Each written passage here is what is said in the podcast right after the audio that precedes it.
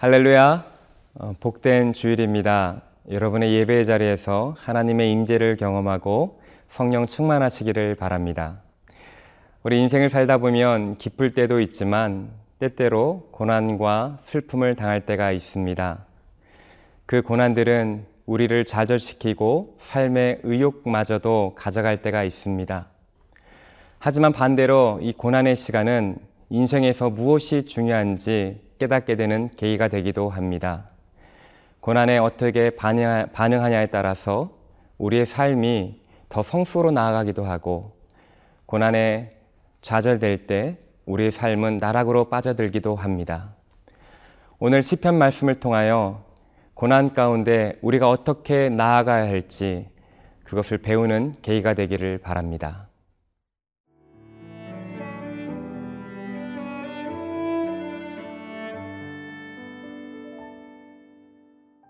시편 102편 1절에서 11절 말씀입니다.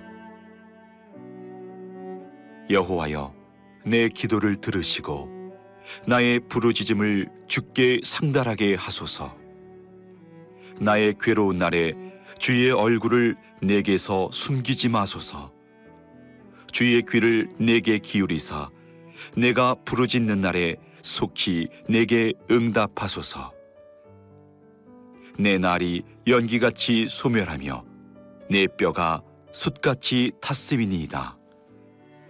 내가 음식 먹기도 잊었으므로 내 마음이 풀같이 시들고 말라버렸사오며 나의 탄식 소리로 말미암아 나의 살이 뼈에 붙었나이다. 나는 광야의 올빼미 같고 황폐한 곳에 부엉이 같이 되었사오며 내가 밤을 세우니 지붕 위에 외로운 참새 같으니이다. 내 원수들이 종일 나를 비방하며 내게 대항하여 미칠 듯이 날뛰는 자들이 나를 가리켜 맹세하나이다. 나는 죄를 양식같이 먹으며 나는 눈물 섞인 물을 마셨나이다. 주의 분노와 진노로 말미암음이라. 주께서 나를 들어서 던지셨나이다. 내 날이 기울어지는 그림자 같고 내가 풀에 시들어짐 같으니이다. 오늘 시편 102편 표제는 고난당한 자가 마음이 상하여 그의 근심을 여호와 앞에 토라하는 기도라고 되어 있습니다. 오늘 시편 기자는 말할 수 없는 고통 가운데 하나님께 간구하고 있는 것입니다. 1절과 2절을 보겠습니다. 여호와여 내 기도를 들으시고 나의 부르짖음을 주께 상달하게 하소서. 나의 괴로운 날에 주의 얼굴을 내게서 숨기지 마소서. 주의 길을 내게 기울이사 내가 부르짖는 날에 속히 내게 응답하소서. 비록 짧은 문장이지만 고난 가운데 답답함으로 하나님께 호소하는 우리 시편 기자의 마음을 읽을 수 있습니다.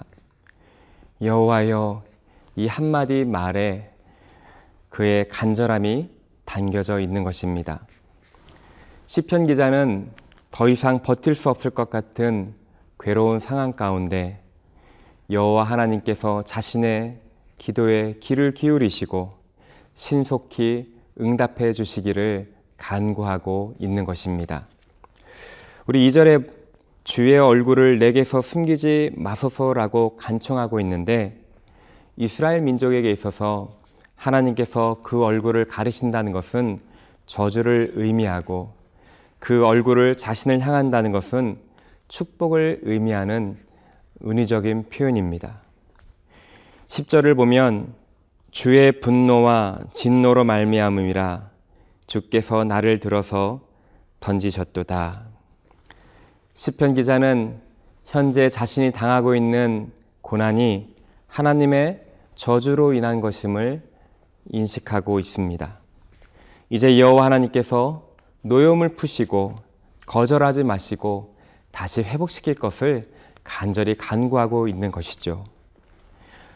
시편 기자의 기도 대상은 오직 여호와심을 분명히 하고 있습니다.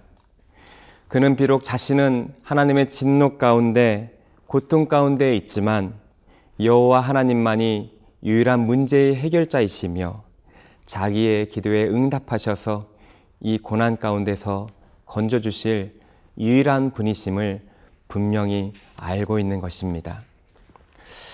우리 역시 이 세상을 살아가면서 시편 기자와 같은 극심한 고통을 경험할 때가 있습니다.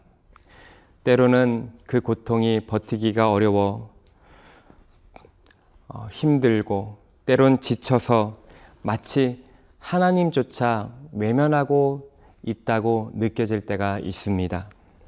내가 기도한다고 해서 무슨 소용이 있겠는가? 회의도 들 때가 있습니다. 하나님이 아닌 문제를 해결해 줄 사람이나 다른 방법들을 찾아 헤매이기도 합니다. 그러나 성도 여러분, 바로 그때가 하나님 여호와께 집중할 때인 것입니다. 더욱 간절히 하나님께 부르짖을 때인 것입니다. 하나님께서 응답하지 않으신 것 같아서 하나님께 나아가는 것을 포기한다면 유일한 소망의 줄을 끊어버리는 것과 같은 것입니다. 여호와 하나님께서 이사야 선지자를 통하여 내가 부를 때에는 나 여호와가 응답하겠고 내가 부르짖을 때에는 내가 여기 있다 하리라고 약속해 주셨습니다. 이 약속을 붙들고 헛된 것을 의지하지 않으며 여호와 하나님만을 바라보며 부르짖을 때 하나님께서 우리의 기도를 응답하시고 우리를 환란과 고통 가운데서 건져 주실 것입니다. 어떠한 어려움이 닥쳐와도 하나님 앞에 이렇게 간구함으로 하나님만 바라봄으로 나아감으로 기도에 응답받고 구원받는 은혜가 있기를 바랍니다.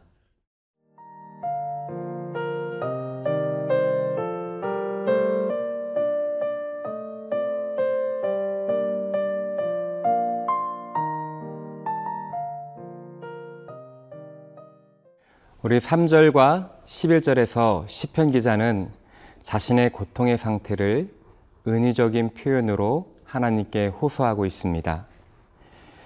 시편 기자는 자신의 매일의 삶을 3절에서 소멸하는 연기로 4절에서는 시들고 말라버린 풀로 11절에서는 기울어지는 그림자로 비유하고 있습니다.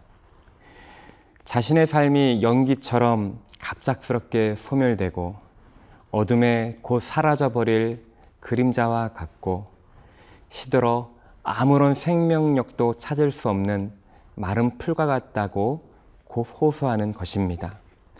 자신의 인생 가운데 어떤 중요한 의미도 찾지 못하고 이제 자신의 삶은 곧 죽음에 이를 것을 고백하고 있는 것입니다. 시편 기자는 그 짧은 인생 가운데도 고난 가운데 있습니다.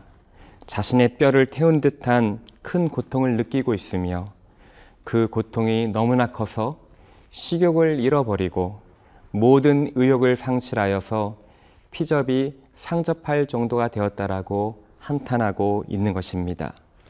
감당하기 벅찬 고통 가운데 있는 것이죠. 시편 기자는 고통 가운데 있는 것만은 아닙니다. 우리 6절을 보시면 그는 광야의 올빼미로 자신을 비유하고 있습니다. 처량하게 홀로 광야에 있는 올빼미, 그리고 모든 것이 무너져 내린 그 폐허의 부엉이와 외로운 참새로 자신을 비유하고 있는 것이죠. 어떤 고통이 와도 함께 할 수 있는 사람이 있다면 그래도 견딜만 할 텐데 시편 기자는 누구도 함께 할 수 있는 사람이 없는 상황인 것입니다.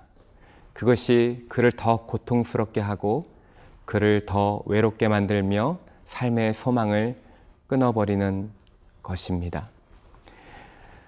더군다나 시편 기자를 둘러싸고 있는 상황은 자신의 친구라기보다 자신을 대적하고 자신을 비방하며 자신에게 폭력을 행하는 원수들로 둘러싸여 있는 상황입니다.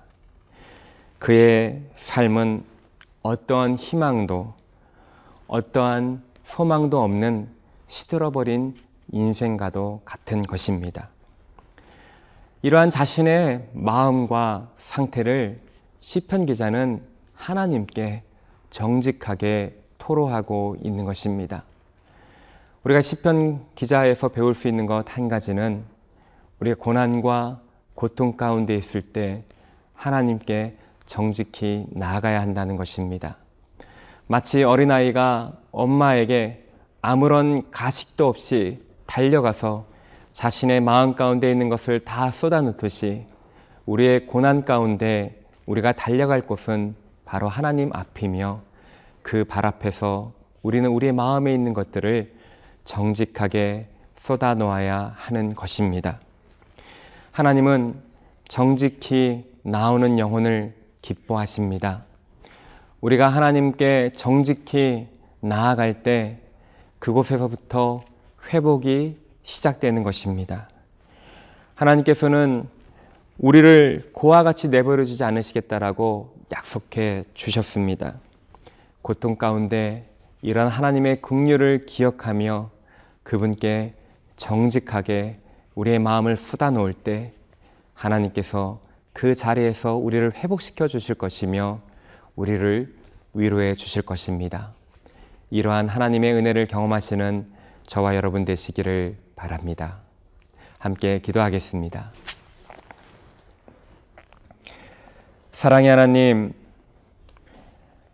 인생 살아가면서 고난을 당할 때 다른 헛된 것 찾지 않게 하여 주시고 여호와 하나님만을 주목하며 나아가게 하여 주시옵소서.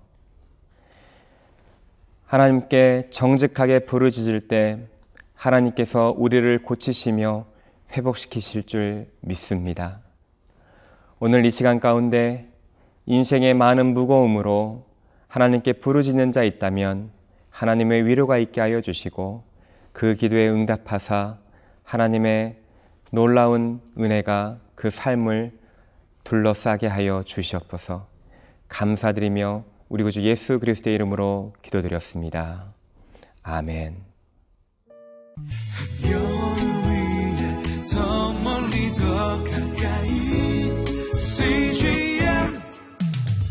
TV